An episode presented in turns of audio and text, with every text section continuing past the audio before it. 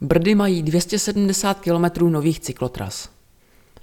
Nové značení cyklistických tras je projekt, který je financován spolkem Turistická oblast Brdy a Podbrdsko a navazuje na značení realizované v roce 2011.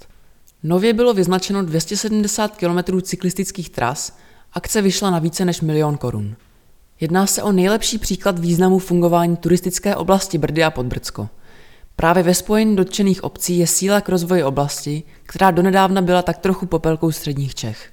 Uvedl po slavnostním otevřením nově značených cyklotras starosta příbramy Jan Konvalinka.